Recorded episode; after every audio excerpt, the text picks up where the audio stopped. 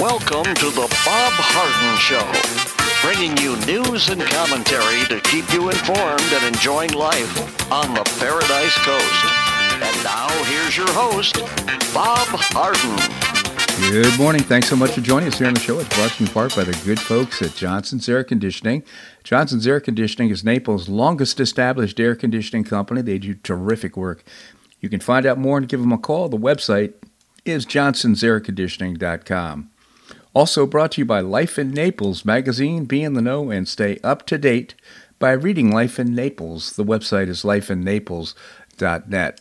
We have a terrific program lined up for you today, including special guest Keith Flaugh, co founder and CEO of the Florida Citizens Alliance. Seton Motley is the founder and president of Less Government. He'll be visiting with us, as well as Michael Cannon, director of health policy studies at the uh, Cato Institute. It is September the 7th, and on this day in 1813, the United States got its nickname, Uncle Sam. The name is linked to Samuel Wilson, a meat packer from Troy, New York, who supplied barrels of beef to the United States Army during the World War of 1812. Wilson uh, stamped the barrels with U.S. for United States, but soldiers began referring to the grub as Uncle Sam's. The local newspaper picked up on the story, and Uncle Sam eventually gained widespread acceptance as a nickname for and personification of the U.S. federal government. In the 1860s and late 1870s, political cartoonist Thomas Nast uh, began popularizing the image of Uncle Sam. Nast continued to evolve the image, eventually giving Sam the white beard and stars and stripes suit that associated with the character today. The German born Nast was uh, also credited with creating a modern image of Santa Claus, as well as becoming up with a donkey as a symbol for the Democrat Party and elephant as a symbol for Republicans. Nast also famously lampooned the corruption of New York City's Tammany Hall in his editorial cartoons and was in part responsible for the downfall of Tammany, uh, Tammany leader William Tweed, or Boss Tweed, along with former New York uh, City Mayor Farrell LaGuardia, who ran his platform on ending Tammany Hall and its corrupt practices. Perhaps the most famous image of Uncle Sam was created by artist James Montgomery Flagg. In Flagg's version, Uncle Sam wears a top hat and blue jacket is pointing straight ahead at the viewer. During World War I, this portrait with Sam was the words "I want you for the U.S. Army," who used as a it was used as a recruiting poster. The image, which became immensely popular, was first used in the cover of Leslie's Weekly in July of 1916 and with the title, What Are You Doing for Preparedness? The poster was widely distributed and has subsequently been reused numerous times with different captions. In September 1961, the U.S. Congress recognized Samuel Wilson as the progenitor of America's national symbol of Uncle Sam. He died at age, age 87 in 1854 and was buried next to his wife, Betsy Mann, in Oakwood Cemetery in Troy, New York. The town calls itself the home of Uncle Sam. The story of Uncle Sam. U.S. well, a slew of schools across America are reinstating mask mandates amid a surge in positive COVID tests, despite evidence they're harming children's learning. Kinderbish Junior High School in Alabama has asked for all students, staff, and visitors to start wearing masks uh, in classrooms and hallways due to the slow rise of COVID cases in the area in the last month. Alabama's Talladega City School District, which serves more than 1,700 uh, students, has also urged children and staff to wear masks, but stressed they are encouraged but not required. Due to the emergence of uh, newly reported COVID variants in Los Angeles County, it's, it's poised to reinstate mask mandates. Barbara Ferrer, the uh, Director of Public Health for Los Angeles County, stressed the importance of preventive measures during COVID briefing, including wearing masks, improving ventilation, practicing hand hygiene, and getting vaccinated. In California, data from the state government shows COVID 19 hospitalizations increasing by 10.1% compared to the previous week, with a weekly total number of hospitalizations in 2,620. I covered the story because it's just insanity. I'm so pleased that we live here in the free state of Florida. We have a great Surgeon General, Joseph Ladapo, who's uh, said that masks don't do any good. And the vaccines are very questionable. He says people should be very careful about taking in the vaccine because it could create more harm than good. He actually said that. So uh, again, again, with no science behind it whatsoever, public health officials are saying we'd like you to wear a mask. I don't think so here in the state, free state of Florida. Vice President Kamala Harris said Wednesday that an important part of her job is, is, the fact that she may have to take over if President Biden is unable to complete his term in office, and she's ready to do so if required.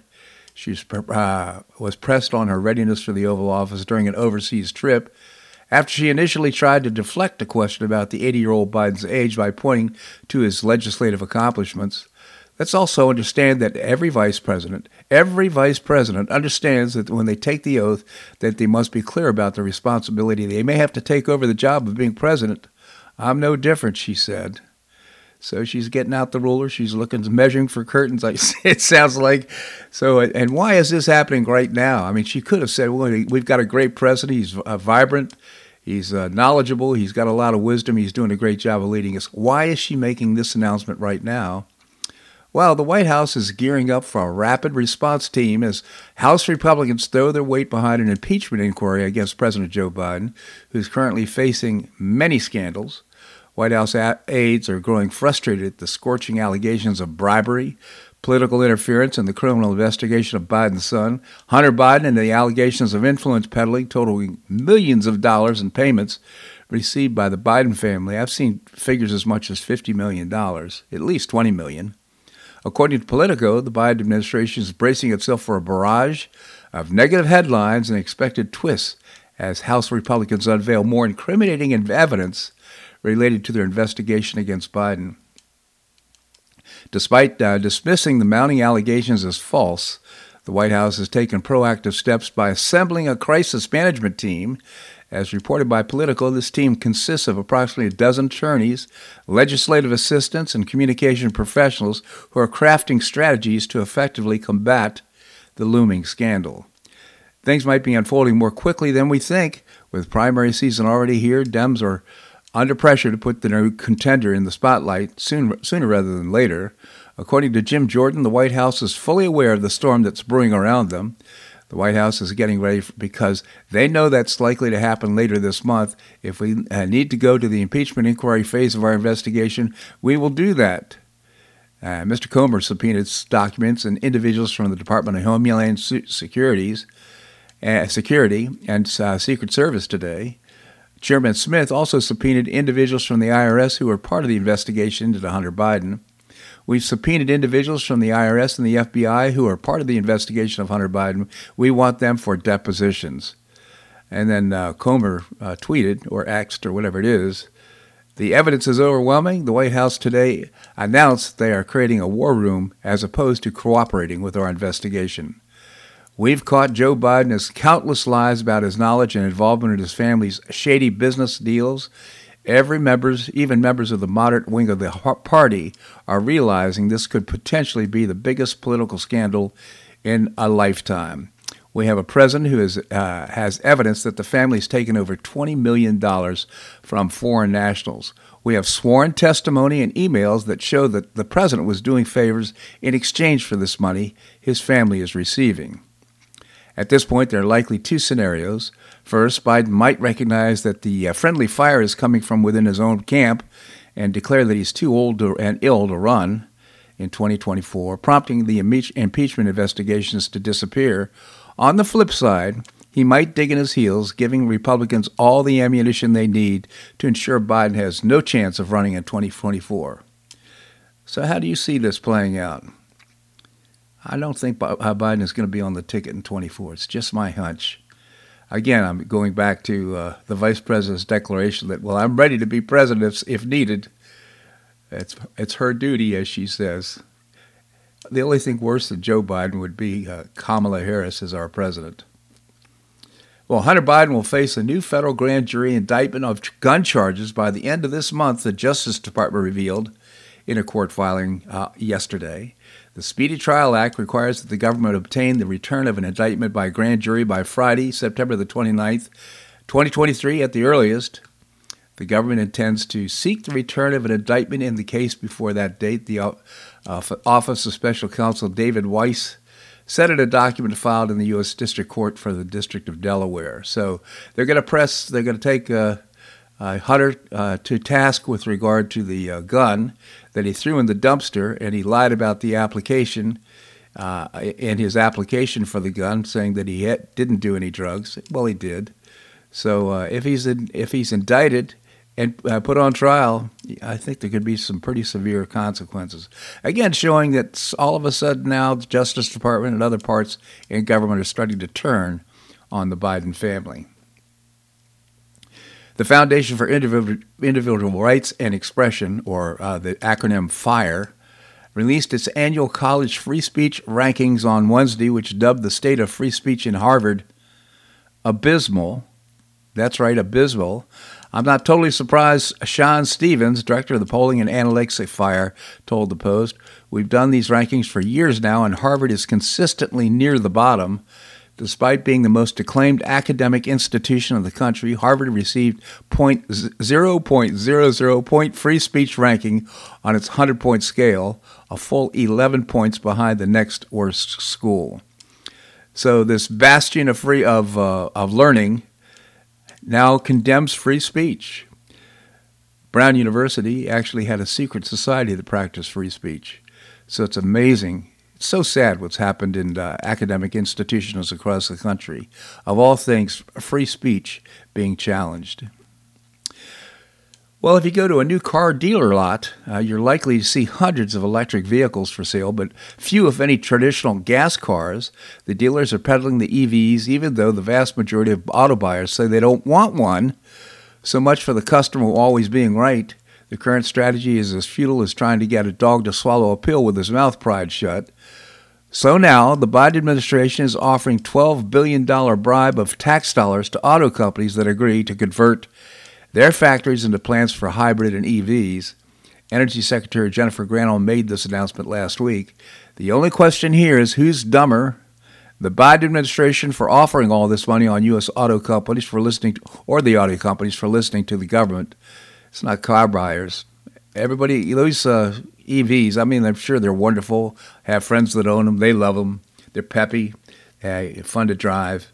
Uh, but you're not going to use it for your main primary source of uh, transportation. Usually your second car for many. Uh, again, so much waste. This is a unbelievable. Former Proud Boys leader Henry Enrique Tarrio was sentenced yesterday to 22 years in prison for the longest punishment given to anyone in ch- charged in the January 6 storming the U.S. Capitol.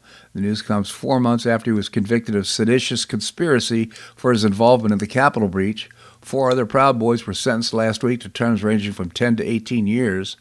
Prosecutors argued 39 year old Tarrio organized and directed the plot, despite being present, uh, not being present at the Capitol due to the arrest uh, two days earlier. Citing messages between Tarrio and other Proud Boys, Tarrio's attorney argued he was being used as a scapegoat for former President uh, Donald Trump.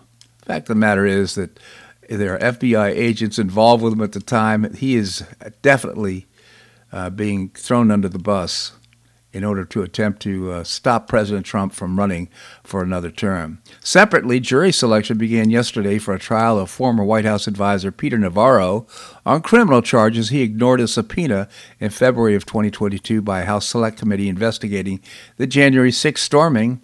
He faces one count of refusing to appear for a deposition and another for withholding documents. If convicted, he could face up to two years in prison and fines of up to $200,000. Do you see a two tier justice system here? I certainly do. It's unbelievable.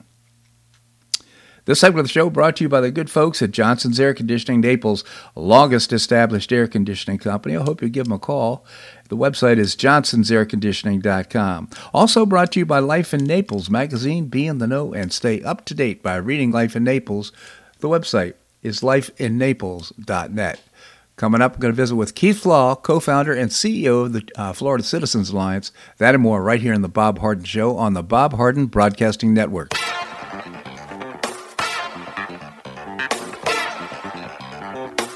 Stay tuned for more of The Bob Harden Show here on the Bob Harden Broadcasting Network.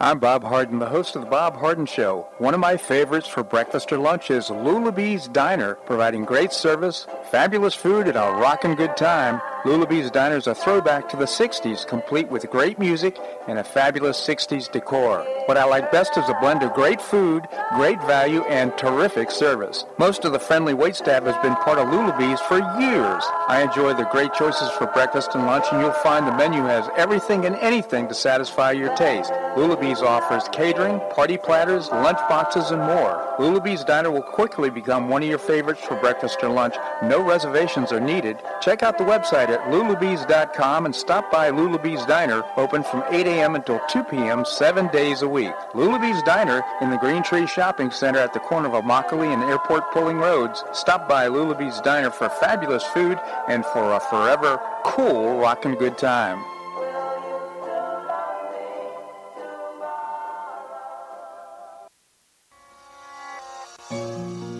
Collier County Sheriff Kevin Rambosk says the number one reason the elderly become victims is isolation. The Collier Senior Center goes a long way in keeping seniors connected with the community and with each other. The Collier Senior Center, located at 4898 Coronado Parkway in Golden Gate, provides comprehensive information regarding services and resources that affect the quality of life of older adults and their caregivers in Collier County, empowering them to maintain independent and meaningful lives. Here's Esther Lully, Director of Collier Senior Center.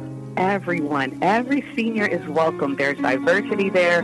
It's vibrant. It's a caring atmosphere. So there's a reason we offer the services and programs that we do. We want to help enrich the lives of senior members and provide support to their caregivers. Want to find out more? Visit collierseniorcenter.org. That's collierseniorcenter.org. Or call the Collier Senior Center at 239 252 4541. That's 252 4541.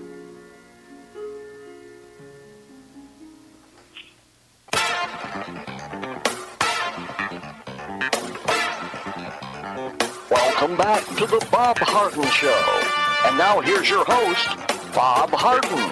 Thanks so much for joining us here on the show. It's brought to you in part by Gulf Shore Playhouse, changing lives through exceptional theater experiences. And you can find out more and get tickets to some great performances.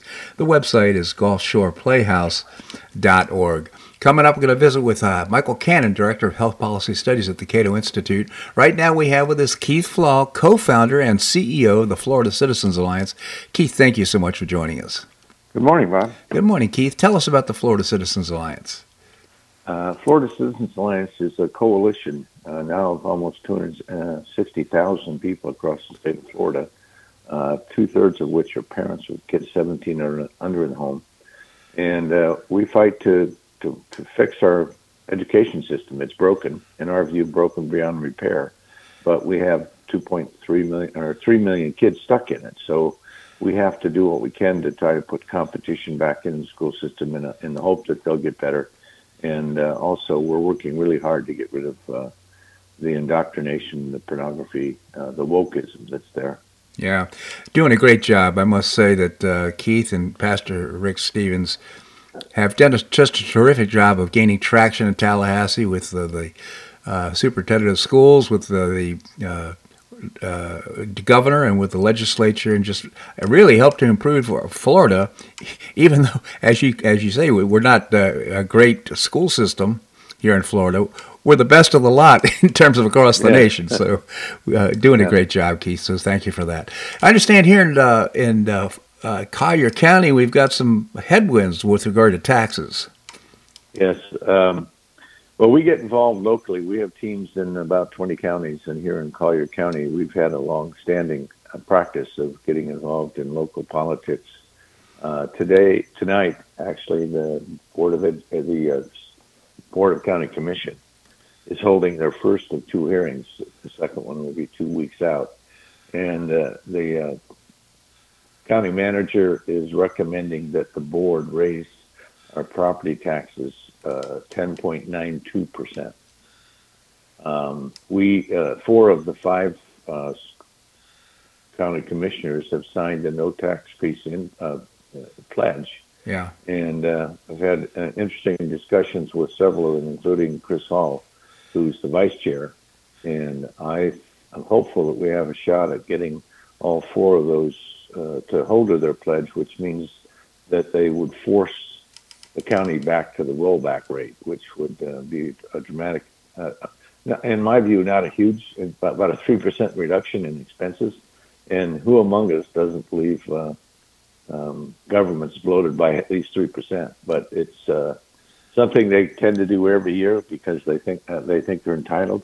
Uh, we worked really hard to get a, uh, a conservative board this year uh, in the last election, so uh, they've been doing some good things on the, the Bill of Rights ordinances, but we uh, need, need them to stand tall on uh, less government uh, and you know, more efficient government. Yeah, absolutely, and uh, certainly there's so we could find three percent in there. I guess the the big brouhaha about this and what dri- was driving this uh, decision is the fact that there's some infrastructure issues here in Collier County, and the way they've uh, defaulted, of course, is to try and raise taxes, and we could, we'd like to stop that.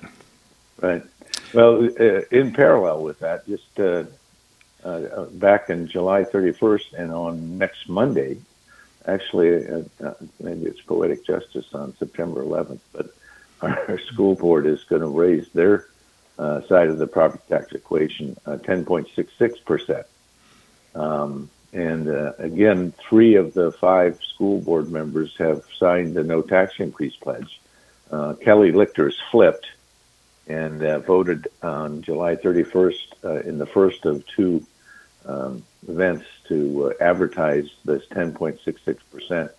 Uh, they're arguing it's not a tax increase, which is just an outright lie. Um, if you read the Florida statute that deals with tax uh, property taxes. Uh, any tax, any millage rate. I don't want to get too technical, but any millage rate times the property tax values that raises more money than the prior year is a tax increase. Mm-hmm. Uh, they're arguing that because property values went up 16.7 percent, they can take the uh, the millage rate down a little bit and, and, and generate 111 million dollars more in revenue, and that's not a tax increase, and that's just uh, it's an outright lie. Uh, and so, um, rest assured that uh, a number of us, myself included, will be at the meeting on the 11th to try to hold our feet to the fire. Well, thank you for that, uh, Keith. We appreciate you representing our interests. I must say that uh, we're just seeing more and more kids, more and more families taking advantage of scholarships were being offered by the state of Florida. So we're seeing tens of thousands of kids actually going off to uh, other schools, in many cases to private schools, uh, using the scholarship money. So it seems to me that we should see a reduction in the need of funding for public schools, not an increase. I couldn't agree more with you, and I've made that point over and over for literally the last year because we've, you know, we've seen this uh, this this trend coming from the legislature.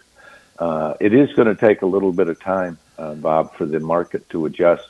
We do have a lot more people fleeing the government schools, but uh, this the private uh, the capacity at the private schools is really, um, you know, pretty full. Yeah. And and so, but that's uh, and that's maybe a discussion for another day. But that's why we started our micro school initiative, because parents uh, can come together in small groups and literally in in, in, in a co-op fashion uh, for 350 bucks per kid per year.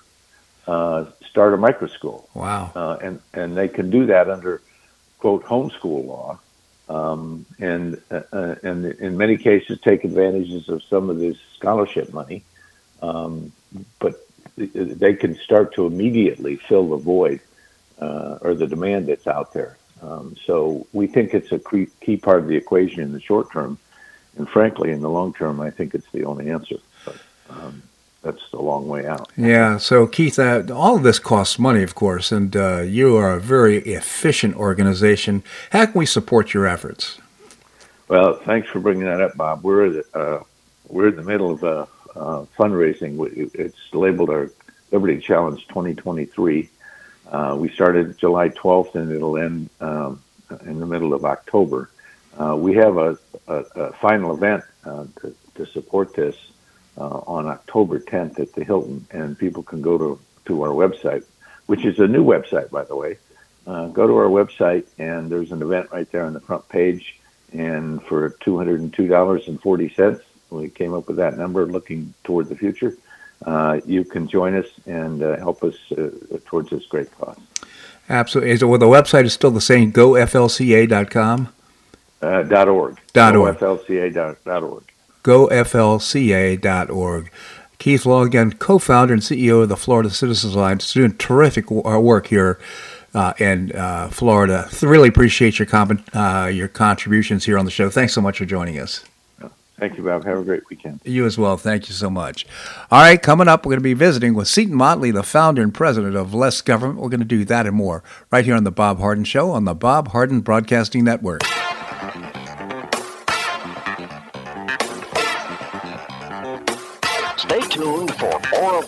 Bob Harden Show here on the Bob Harden Broadcasting Network.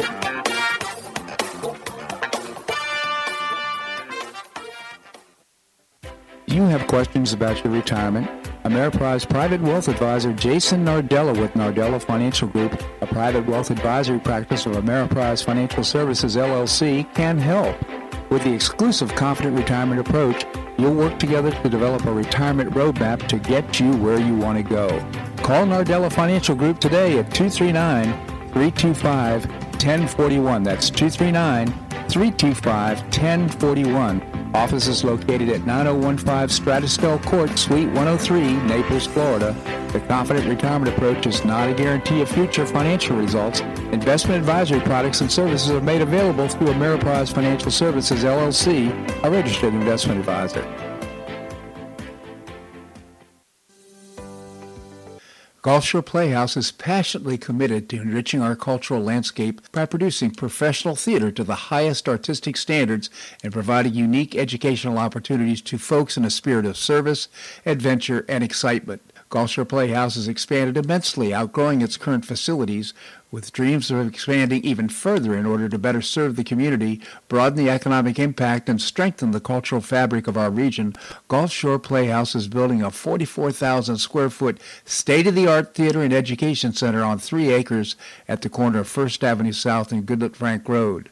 To find out more about Gulf Shore Playhouse, the state of the art performing arts center, and about this season's exciting productions, Visit GulfShorePlayhouse.org. That's GulfShorePlayhouse.org. We'll see you at the show.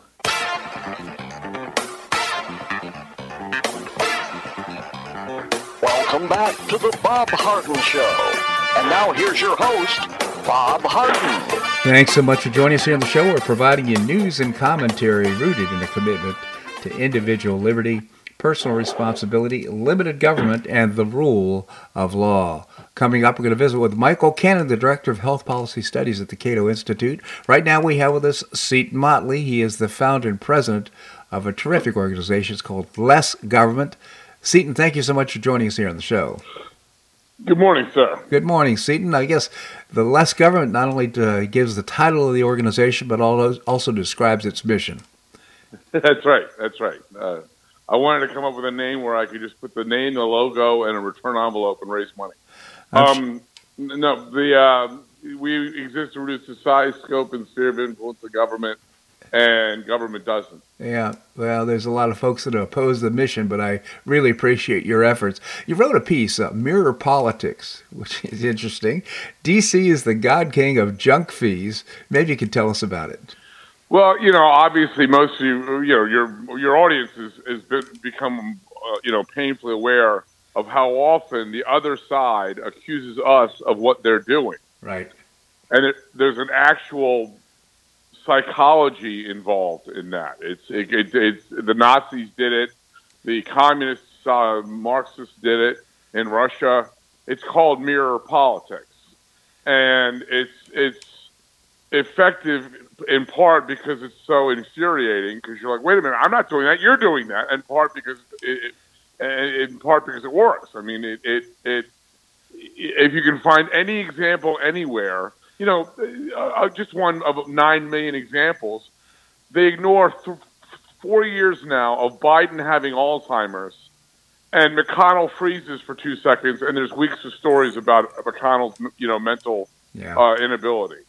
Um, and you know, it's it's it's Trump Russia collusion, where it turns out the people who made up the story about Trump Russia collusion were colluding with the Russians yeah. to do it. Yeah. You know, there's nine main examples in the last, you know, week. Yeah, in um, fact, they, I, I, heard somebody say that, you know, if you want to know uh, what the Democrats are up to. Just take a look at what they're accusing you of. That's pretty much Right. what they're going to be doing. Right, but, but it was a big tactic of Joseph Goebbels in, in Nazi Germany. Yeah. And and so anyway, so that's what you're witnessing, and I, I you know, it, it, it popped on my radar last week, last week when a bunch, you know, and you know how coordinated and uniform the, the, the media is, you know how th- th- th- there's a there's a talking point, and then everybody all of a sudden out of nowhere, everyone's talking about this particular talking point. And using the same words, by the way. Oh, it's just the same phrases. Yeah. And uh, last week, junk fees became a thing, and it was all the junk fees, and it started with the C- the Consumer Financial Protection Bureau and banks, and then it spread to other businesses. Now, don't get me wrong. I just fired the exceedingly awful Wells Fargo because every time I got fifteen hundred dollars cash out of the ATM down here in Belize, they charged me fifty three dollars and change. Wow. So I'm not defending the junk fees. However, the king of all junk fees is the government. And I went and found an article of the top of the of a hundred uh, junk fees or a hundred taxes or fees charged by the government. I went through and only listed you, you you know you have the article in front of you. Yeah. I only listed the ones I knew for certain. I didn't want to do too much research on it, but the only ones I knew for certain were were, were uh, federal. I'm sure I missed some that were federal that I wasn't aware, you know I wasn't immediately aware of. Plus, some of the ones I listed are federal are also charged by the states and local governments.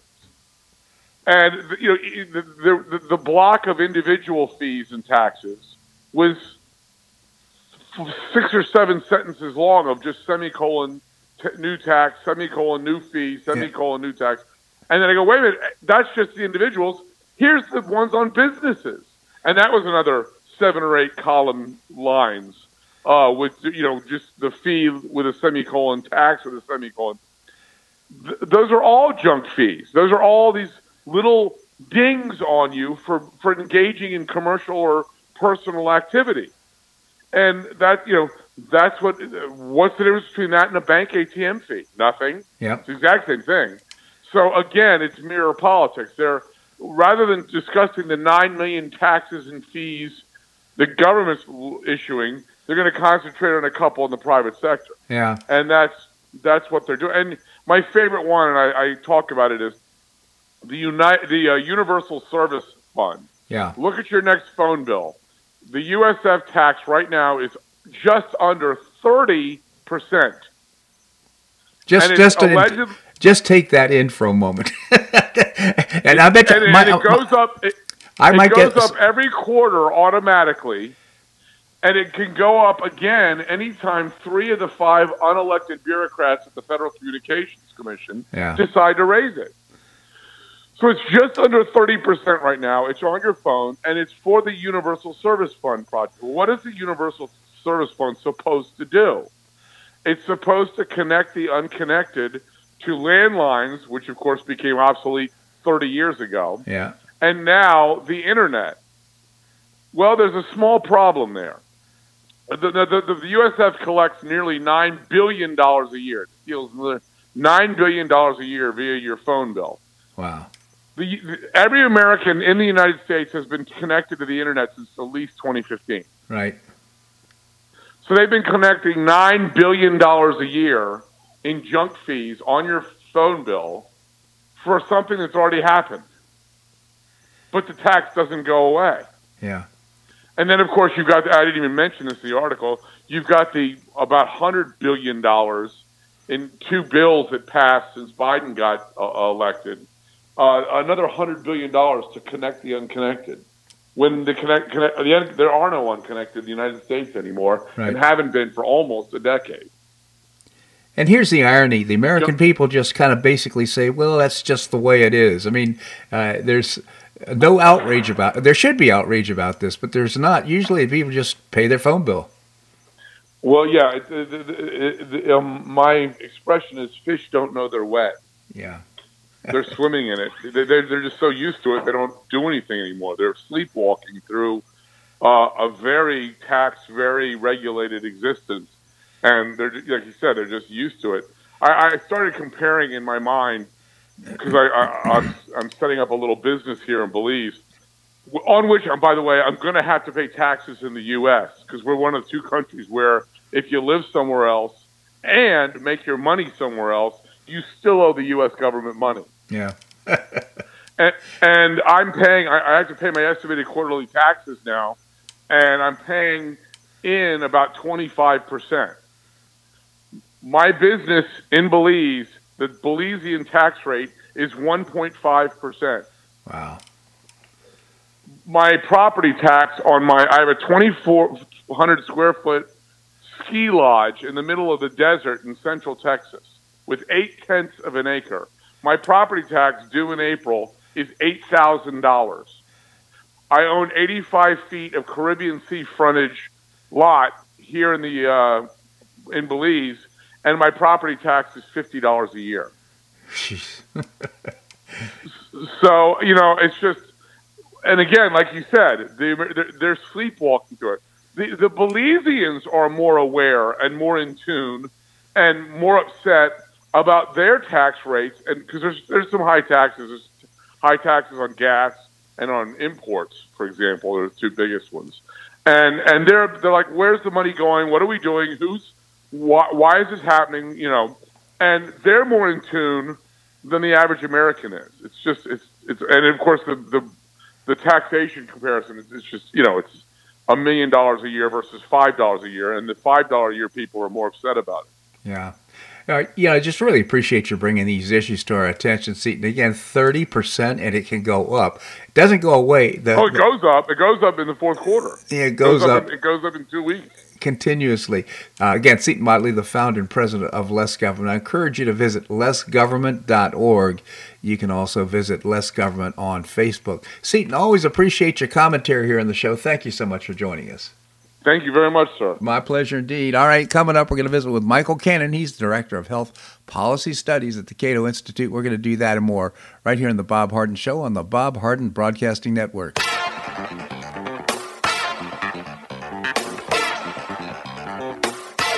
Tuned for more of the Bob Harden Show here on the Bob Harden Broadcasting Network.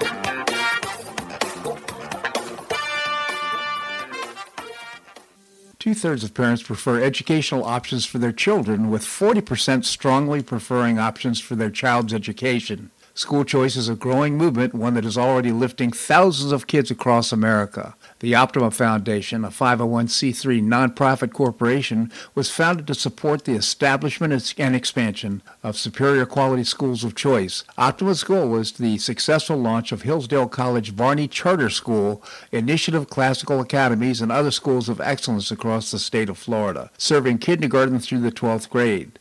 The mission is to train the minds and improve the hearts of young people through a content rich classical education in the liberal arts and sciences with instruction in the principles of moral character and civic virtue. And a terrific product of the process, Naples Classical Academy has already opened here in Naples. You can find out more by visiting the website optima.foundation. Help children in Florida optimize their educational opportunities. Visit www.optima.foundation. Do you suffer from joint pain in your shoulders, hips, or knees? I was suffering from debilitating pain in my knees. On a referral, I saw Dr. George Markovich with the Institute for Orthopedic Surgery and Sports Medicine. He successfully treated my symptoms and pain for several months. Finally, having exhausted all alternatives for pain management, Dr. Markovich and I agreed that surgery was my best alternative. Dr. Markovich replaced both of my knees in 2006, and I now have full range of motion in both knees, and I have no pain. I now now play golf and exercise free of debilitating pain in my knees. Don't suffer needlessly with joint pain. Call orthopedic surgeon Dr. George Markovich with the Institute for Orthopedic Surgery and Sports Medicine at 482 5399. That's 482 5399. He did a great job for me and he'll help you too.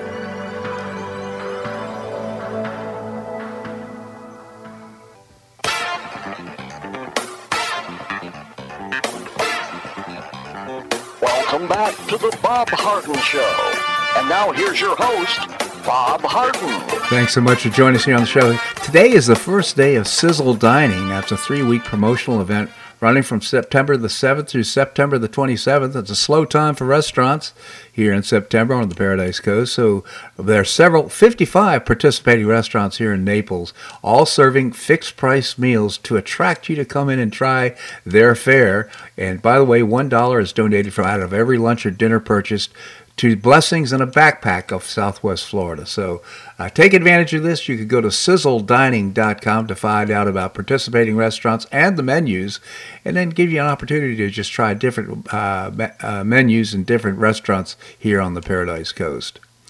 We have with us Michael Cannon. He is a director of health policy studies at the Cato Institute. Michael, thank you so much for joining us here on the show. Great to be back, Bob. Thank you so, Michael. Uh, so much, Michael. Now, uh, the we uh, president is now thinking about uh, changing short-term medical plans, and I was hoping you could bring us up to date on what's going on. Sure. Well, this is a kind of health insurance that Congress has exempted from Obamacare for as long as Obamacare has been around. It has exempted uh, this kind of health insurance from all federal health insurance regulations, going all the way back to 1996. And because Congress exempts these health plans from federal regulation that they are able, in the words of the Congressional Budget Office, uh, the, the nonpartisan CBO, short term health plans are able to offer coverage that is that has uh, cost sharing that is often lower than Obamacare plans, uh, or I should say deductibles that are that are lower, and provider networks that are broader that give you more choice of doctors and hospitals for a premium that is as much as 60% less wow. than the least expensive Obamacare plan.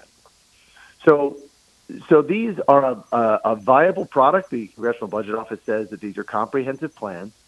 These are a viable product uh, that competes with Obamacare plans, offering uh, premiums that are a lot less. We, we looked at the numbers, and if you are a uh, let's see, it was this, yeah. If if you're a 64 year old man in uh, Miami, Florida, the cheapest Obamacare plan is going to cost you seven hundred eighty nine dollars. It's going to cost seven hundred eighty nine dollars a month. That's the premium. Wow! But you can get a short term plan for less than half that. The premiums may be as low as two hundred and eighty dollars a month. Uh, or you can buy more comprehensive coverage. The premiums could go up to you know more than the cost of an Obamacare plan. You can buy a short-term plan that costs you two thousand dollars per month as opposed to seven hundred ninety dollars. But the choice is yours. You can you can get a plan with twenty five thousand dollars in cost sharing or just one thousand. You can get a plan with up to five million dollars in coverage. And if you are 64 years old, just a year away from Medicare, then you may not want to spend uh, all that money on an Obamacare plan. You might want a cheaper one. Yeah. Uh, and uh, the, the same is true for a lot of consumers at a lot of different ages. Uh, but what President Biden wants to do is he wants to take these plans, which can now last uh, up to 36 months, and force insurance companies to cancel all of them after just four months and prohibit the insurance companies from renewing that plan or selling you a new one. Be, uh, and the purpose is the reason he's doing this is he wants to scare people away from buying these plans. He wants to, to make them so terrible and have so many gaps that you know you could end up uninsured if you get if you enroll in a short-term plan, you then get sick. He wants the threat of him canceling that plan after four months and leaving you with no coverage until January 1st of the next year when you can enroll in an Obamacare plan to scare you away from those plans and into Obamacare plans. So the the the federal government here is literally willing to throw sick people out of their health insurance and leave them uninsured for up to 12 months just to try to uh, reduce Obamacare premiums by half of a percentage point. That's just uh, incredible, Michael. I mean, to me, uh, you just think about the mission of the uh, administration, which is to support the American people, and this is just another example how how the man is sticking it to the people and talking about Biden and his administration. And of course, his goal is to get everybody into a single pay system, into uh, something Obamacare is just one step away from uh, single pay. Well, there's a lot of evidence to support that uh, that hypothesis. Uh, but what there's no evidence of is that Congress wants the Biden administration to do this sort of thing. yeah. You know, Congress, Congress, when they initially created this exemption, short-term plans for the last 12 months, and presidents and Congresses of both parties have been fine with that. Uh, President Obama shortened these plans to, down to three months, and when he did that, there were people who lost their coverage and ended up with tens of thousands of dollars, a hundred thousand dollars in medical bills yeah. because President Obama threw them out of their plans and then they couldn't get coverage again because what would have been an insured medical condition became an uninsured an uninsurable pre-existing condition uh, and this this totally uh, flies in the face of everything that Congress has tried to do in healthcare, which is to to fill in gaps in coverage and to protect the sick from medical underwriting. What President Biden is proposing to do is to create gaps in coverage and to expose the sick to medical underwriting. This is completely contrary to congressional intent. Certainly sounds that way. Now, I understand we're coming up to the end of a comment period for this. Now, would this be an executive order? Obviously, they're doing it without the uh, without the support of Congress. Congress hasn't passed a law to this effect. The way it works is Congress, you know, didn't define what short-term or limited duration mean, and so different administrations get to define it the way they want. The mm. Trump administration defined those terms as meaning up to 36 months, which provides reasonably secure coverage to people uh, and protects them from underwriting by allowing them to get to the next Obamacare open enrollment period uh, without a gap in coverage. Uh, and but the way this works is now that the Biden administration wants to change that Trump rule, they have to give notice to the public, which they've done, and allow for a comment period where the public can say we like this idea, we don't. They've received thousands and thousands of comments, most of them negative, and the window for making these comments closes on Monday, September 11th. So if there are short-term plan customers uh, uh, listening to your show or others who just care about health insurance choice, they can go to the website of uh, uh I think it's regulation.gov. They can search for the uh, the, the page with the proposed regulation about short-term limited duration insurance, and they can leave a comment there. Uh, it, you don't have to. Any citizen can do this. It doesn't have to be lengthy. Uh, you can just tell them about your experience or uh, that you oppose this restriction on people's freedom to make their own health decisions that will end up creating gaps in coverage yeah. and leaving sick people without the medical care they need. Just absolutely atrocious. So now, what kind do you think uh, that that anybody's going to pay attention to the comments? By law, they need to do that uh, how closely they pay attention or whether they listen to the uh, the the more level-headed comments as opposed to what their ideology tells them to do. We don't know if they uh, if they don't listen to the comments uh, and people can demonstrate that, then uh, then uh, citizens can challenge uh, the administration's final rule in court. And there have been a Obamacare regulations that the executive branch have put in place that people have been able to challenge in court uh, and try to hold the administration accountable. Uh, hopefully, they will abandon this proposal, but if they don't, hopefully, then someone will challenge them in court and prevail. Yeah. Michael Cannon, again, the Director of Health Policy Studies at the Cato Institute. By the way, terrific organization. I hope you check out the uh, website cato.org, C A T O.org. Mike, always appreciate your commentary here on the show. So interesting. Thanks so much for joining us. Always a pleasure, Bob. Take My care. pleasure indeed. All right, we're going to have more here on the Bob Harden Show on the uh, Bob Harden Broadcasting Network.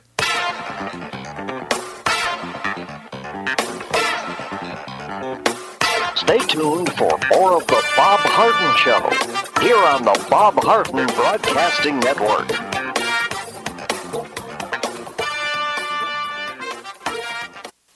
If you have questions about your retirement?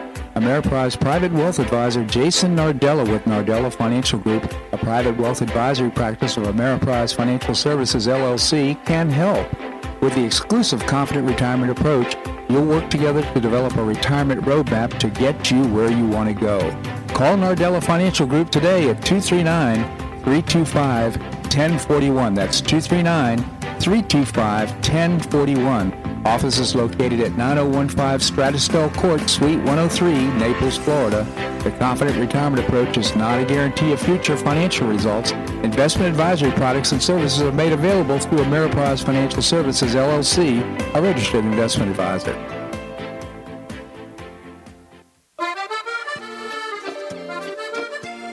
Provence Restaurant is a favorite dining destination for many Neapolitans, including Linda and myself. Blue Provence, located in a historic building in the heart of Old Naples at Crayton Cove, offers a mix of French bistro cooking with bold, fresh Floridian flavors. Experience award-winning cuisine at Blue Provence and enjoy one of Florida's most extensive, eclectic, and fun wine cellars. Dining your choice of the popular Eden Bar, the intimate Courtyard Garden, or the beautiful Provencal Caribbean Dining Room. Enjoy a wonderful and memorable evening in a casual and relaxed atmosphere that includes a taste of Provencal hospitality. Blue Provence is open seven days a week all year round. Visit BlueProvenceNaples.com for reservations, everyday specials, and coming events. That's BlueProvenceNaples.com or call 261-8239. That's 261-8239. Blue Provence French Restaurant in the heart of Old Naples.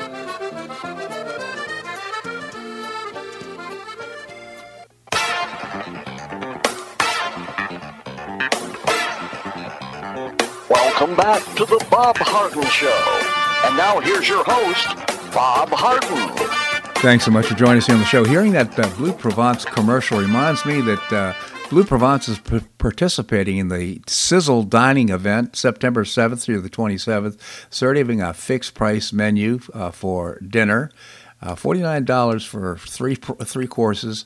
Uh, which doesn't include the uh, beverage or the tip or the uh, tax, but nevertheless, uh, terrific value. And I hope you'll go to blueprovence.com uh, and uh, just check out, and make a reservation to have dinner during this period of time at Blue Provence.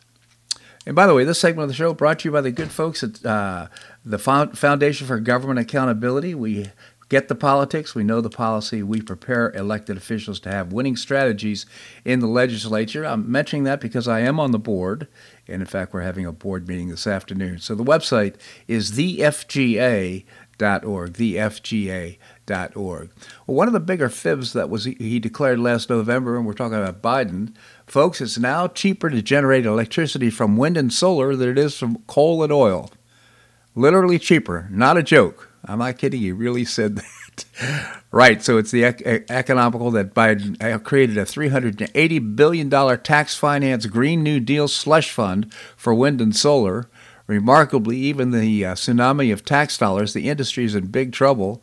Last w- uh, week, shares of Orsted, the world's largest offshore wind farm developer, crashed 25% after CEO uh, Nipper warned investors the situation in the U.S. offshore wind is severe. Why? Thanks to supply chain blockages, the price of wind turbines has increased 40% over the last two years, and the industry is now saying it needs more, uh, more billions of tax dollars to survive. Unbelievable. You, you have seen about the pictures of these uh, wind turbines that are now out of service, that are just covering acres and acres, just stacked up unbelievable that uh, the waste. I don't even know what they're going to be able to do with those turbines, but uh, this is a fool's errand. Uh, again, the alternative energy with wind turbines. And by the way, the Internal Revenue Service auditors continue to target middle income earners despite promises by the president and his team to turn agents loose on those earning $400,000 or higher. Its budget swelled $80 billion by Democrats hopeful of exposing fraud by the rich. A new audit shows that agents are most, mostly chasing down families and businesses with incomes of $200,000 or less, half the president's promised target. Can you believe that he that he would mislead the American public? That's uh, more the rule than the exception.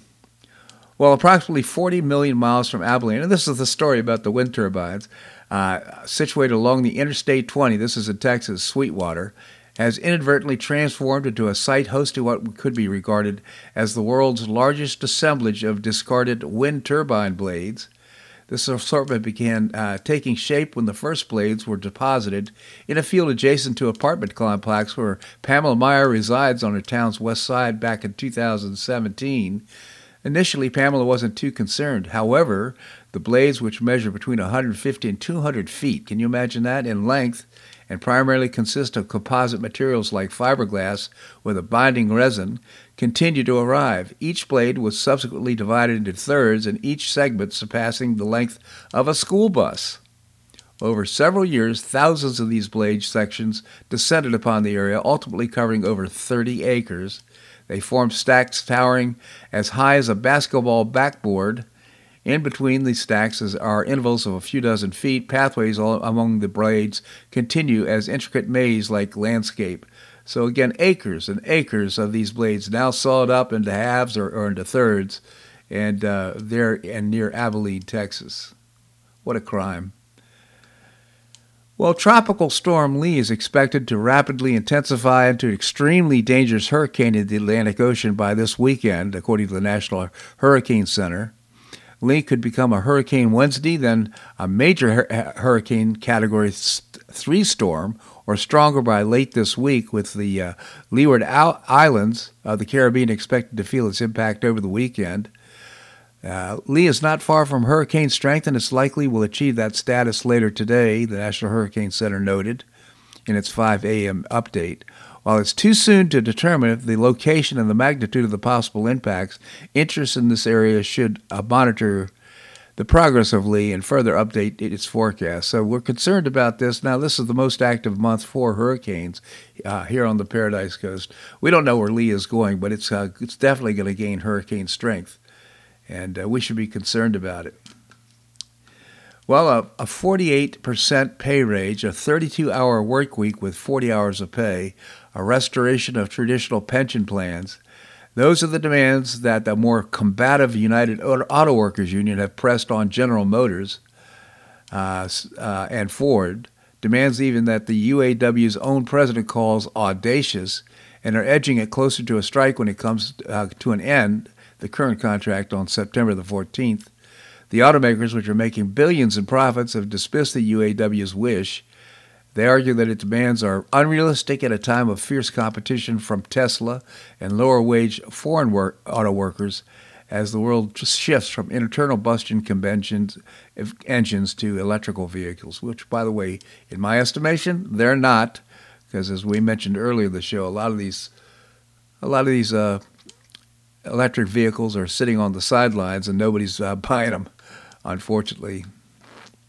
Well, a woman said, I can't advocate on behalf of public education without taking it root in my own household. This, according to Stacy Gates Davis Gates, president of the Chicago Teachers Union and national vice president of the Randi Weingarten's American Federation of Teachers.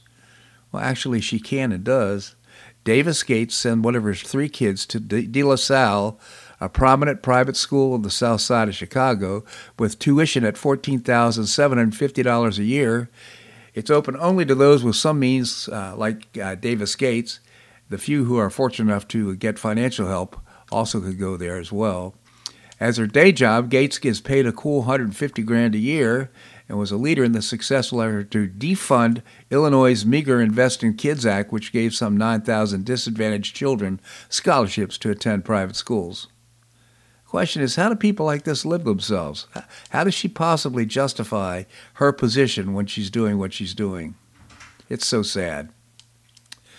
Well, that's a wrap here in today's show. I hope you enjoyed it. Uh, we've got some great guests lined up for tomorrow, including William Yeatman. He is a senior legal fellow with the Pacific Legal Foundation.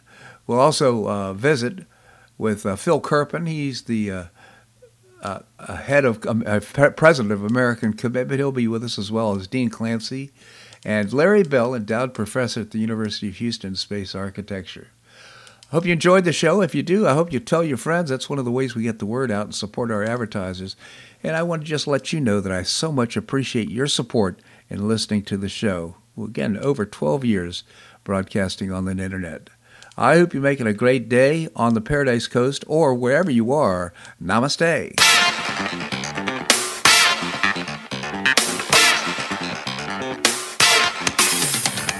Thanks so much for listening to The Bob Harden Show on the Bob Harden Broadcasting Network. For more information and audio files of previous shows, visit www.bobharden.com.